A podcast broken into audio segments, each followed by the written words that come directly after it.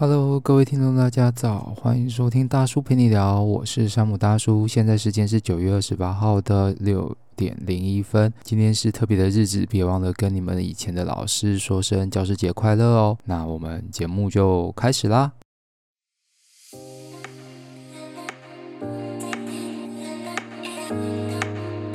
各位听众，大家好，欢迎收听大叔陪你聊，我是节目主持人山姆大叔。这一个节目主要在分享两岸的工作、教育、家庭、爱情、生活等等面向的相关议题，希望你会喜欢。那也希望你可以持续关注跟收听。我们节目马上开始。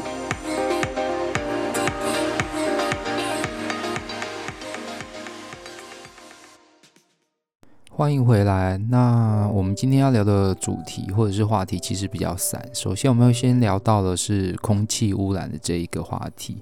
嗯，为什么开始聊这个话题？是因为前几天我、嗯、早上起来的时候发现，呃，这边的空气开始就是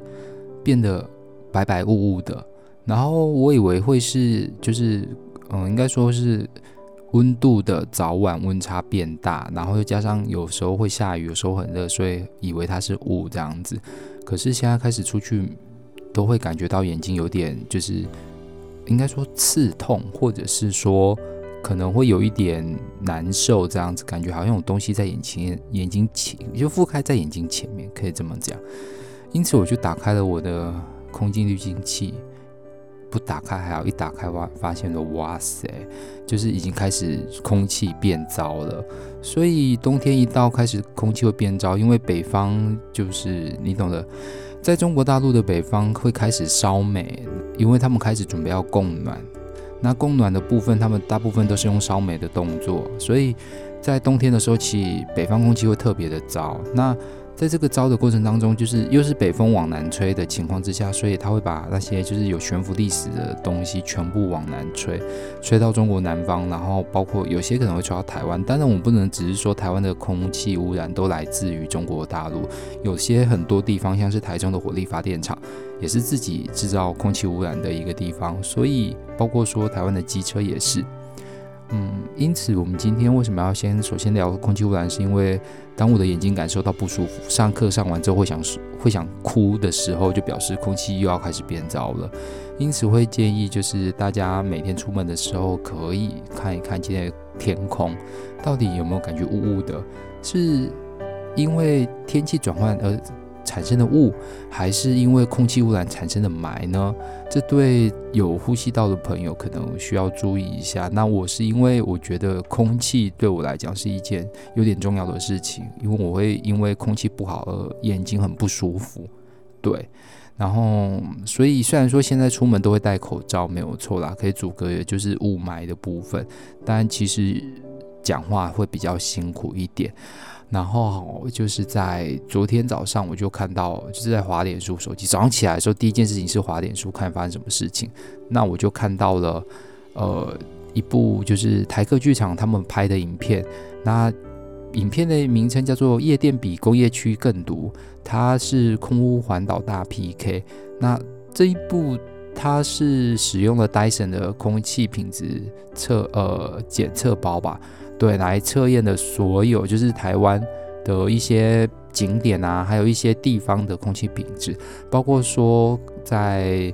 呃 U-Bike 的停的停靠站啊，或者是像是高美湿地或者是高雄，所以它就是从北跑到南这样子的方式，然后去测量了每个地段的一个空气品质，包括庙也是，所以我觉得这个影片其实让我蛮有。感受的，想要说分享给大家，那到时候也会把影片连结放在就是资讯栏，大家可以点进去看一看。我觉得空气是大家呃要维护的一件自然环，呃应该算是一个自然环境的东西啦，所以也会建议你看完这一部影片，看完这部影片，嗯，它不是在针对戴森，就是推就是怎样讲，就是推产品就对了，而是使用戴森这个产品来看一看自己是不是。一个，嗯，怎样讲？就是空气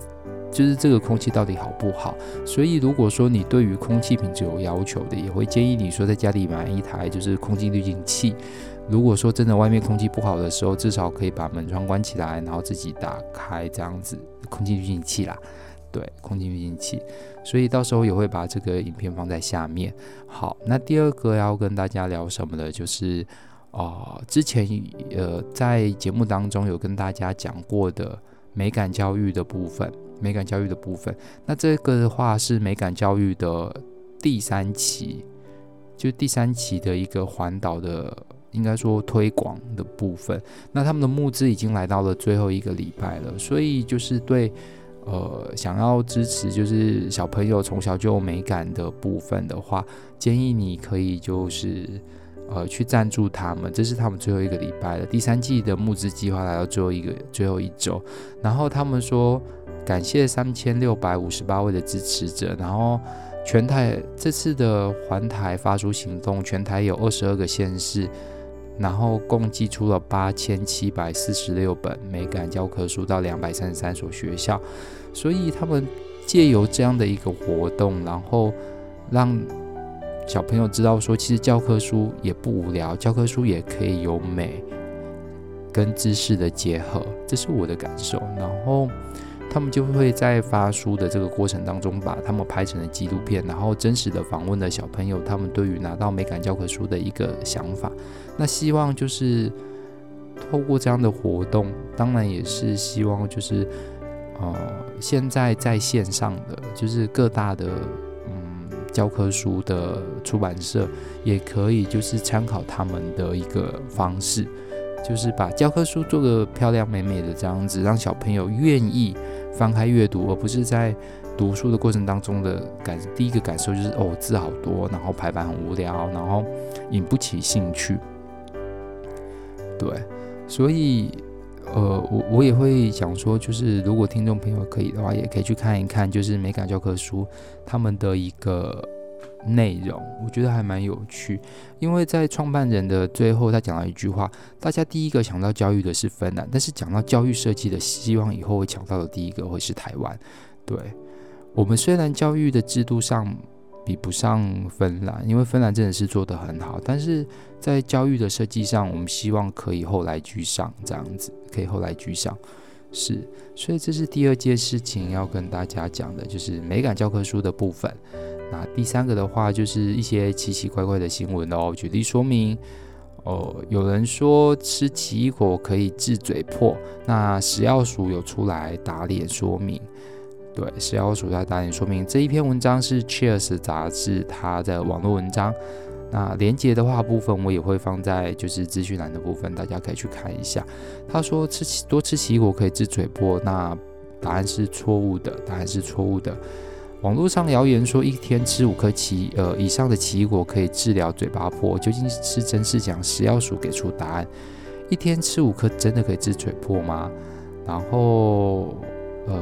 就是日前有不少民众接收到口腔溃烂、嘴巴破洞，只要这样做，或者是一次吃五颗奇异果就可以治疗嘴破等赖的谣言讯息，究竟可以方法可行吗？食药署说奇异果会产生刺激性，可能造成黏膜受伤哦。所以虽然说奇异果里面有维生素 C，但是口腔溃溃疡的一个因的因素，就是它造成的因素很多。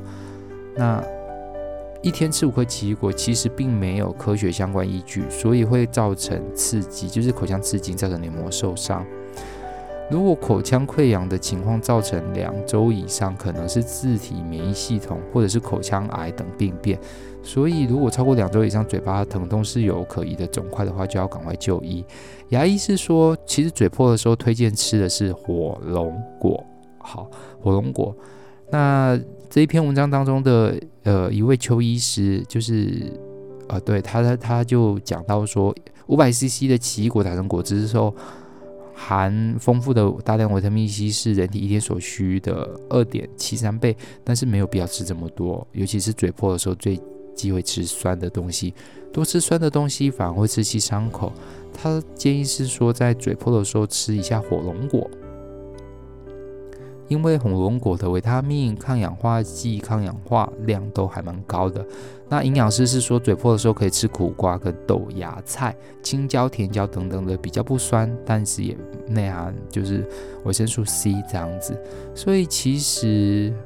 这篇文章告告诉我们是说，吃五颗奇异果，免甲胸锥，那吃大概可能一颗就够了。那你可以改吃其他的水果，不一定要吃到五颗，过量都不好，过量都不好。所以这个是奇异果的一个相关的新闻，以及。你有去过白昼之夜吗？白昼之夜怎么去？好，这是一个新的活，呃，应该说算是行之有年的活动。我记得没错的话，白昼之夜在之前也有举办过，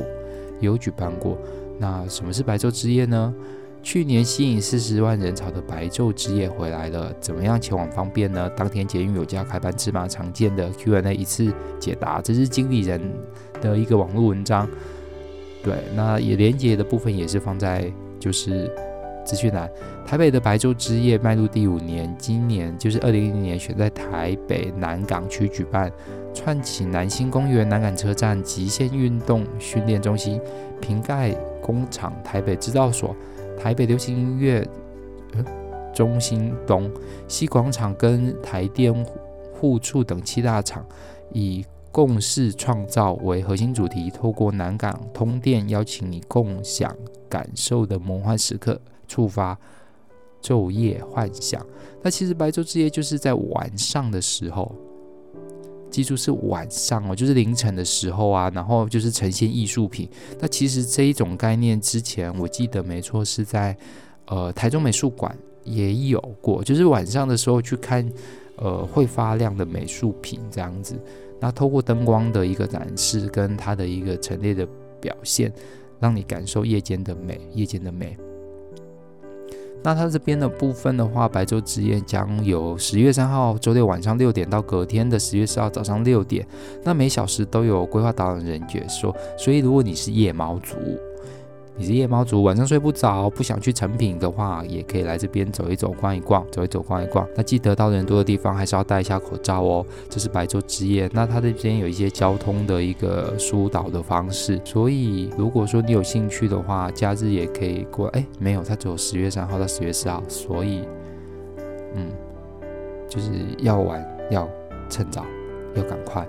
对，好，那这是今年的一个内容。休息一下，我们等一下会来讲一下轻旅行的旅行情报站。二零二零年十月全台各地活动推荐的一个内容介绍。那我们待会回来，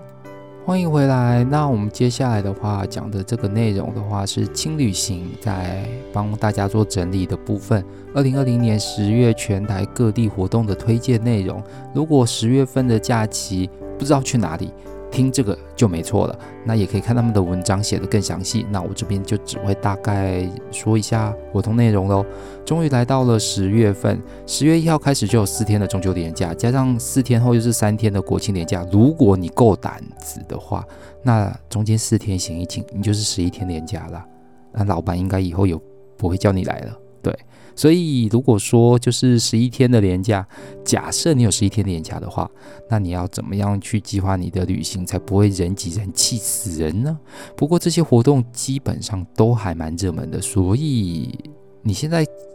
嗯，应该不知道订得到还订不到房间，也不知道机票或者是火车还订得到订不到，没关系。好，我们接下来讲一下今年的国庆烟火在台南的渔光岛释放，所以又需要先跟台湾的人说一声。抱歉啦，挤爆台南，吃爆台南。对，那双北也很热闹哦。今年的话，有新北万里蟹要开始了，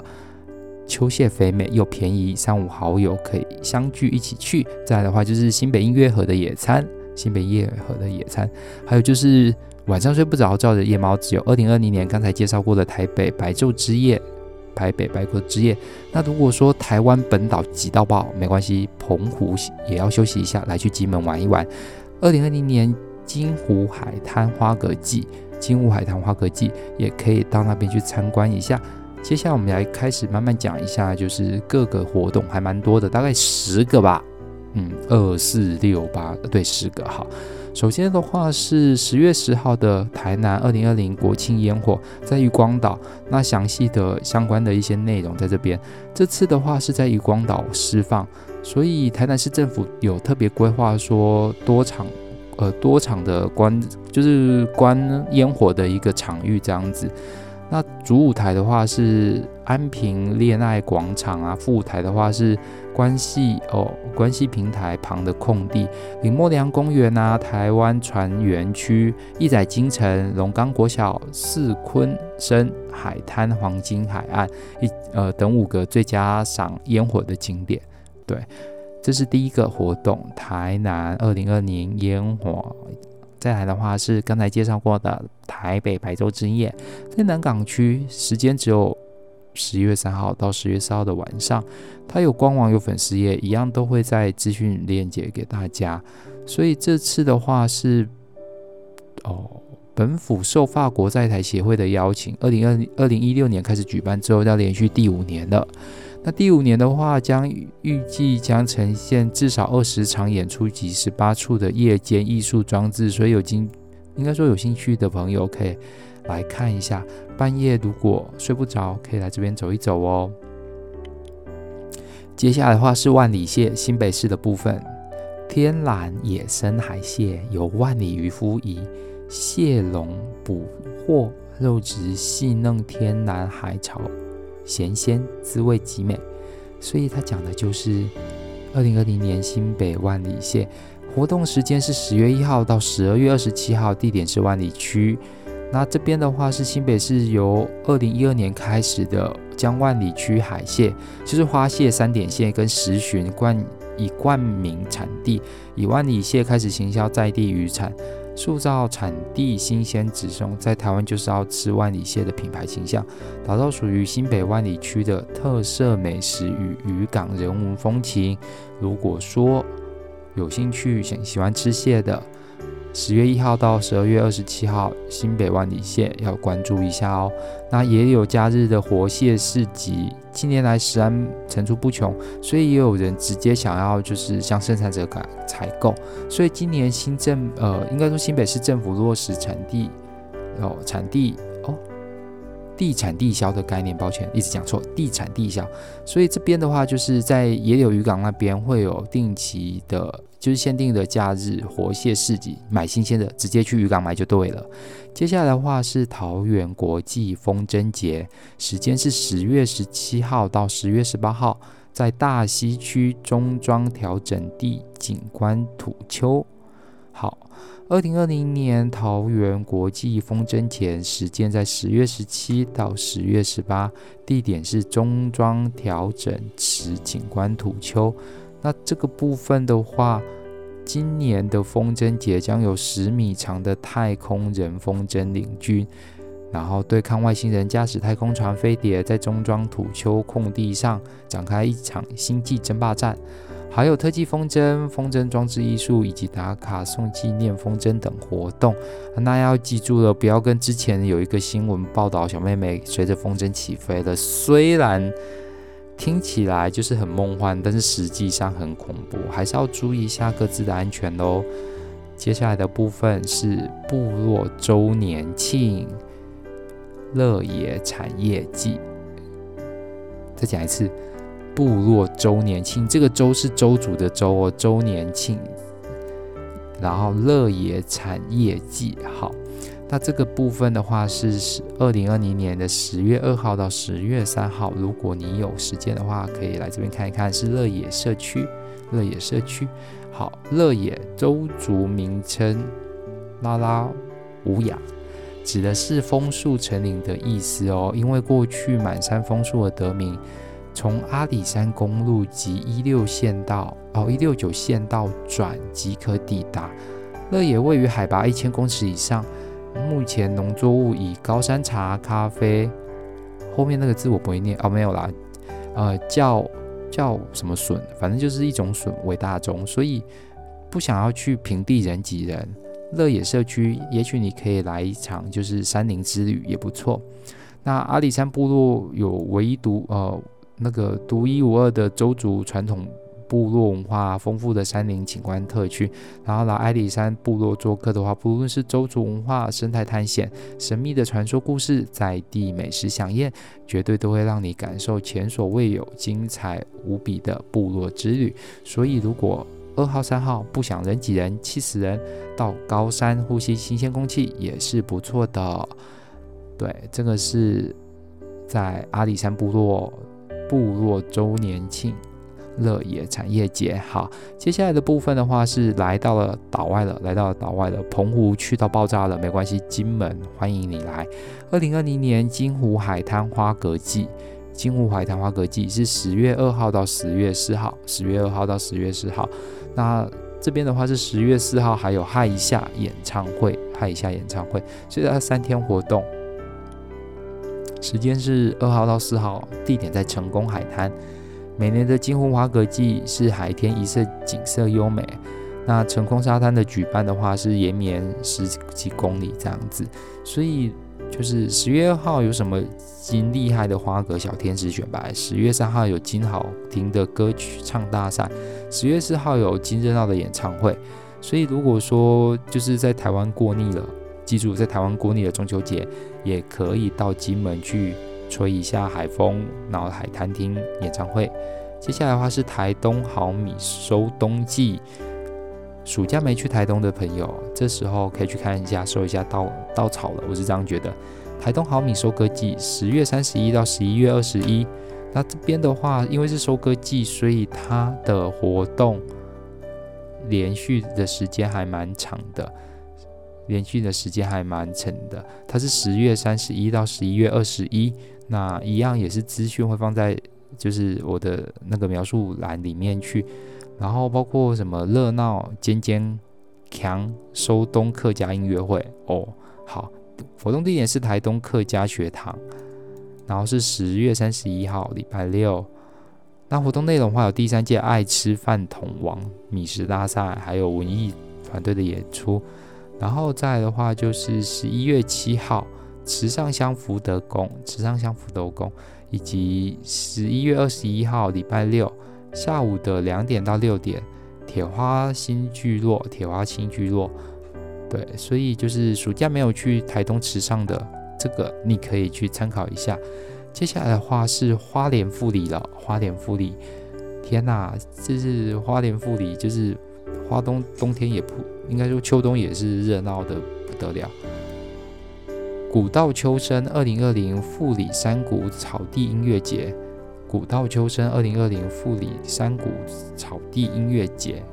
十月三十一号到十一月一号。那他在花莲富里永丰社区，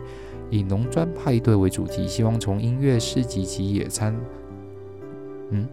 哦，好。就是以这两个为主题，然后创造乡镇小乡镇的一个派对风格。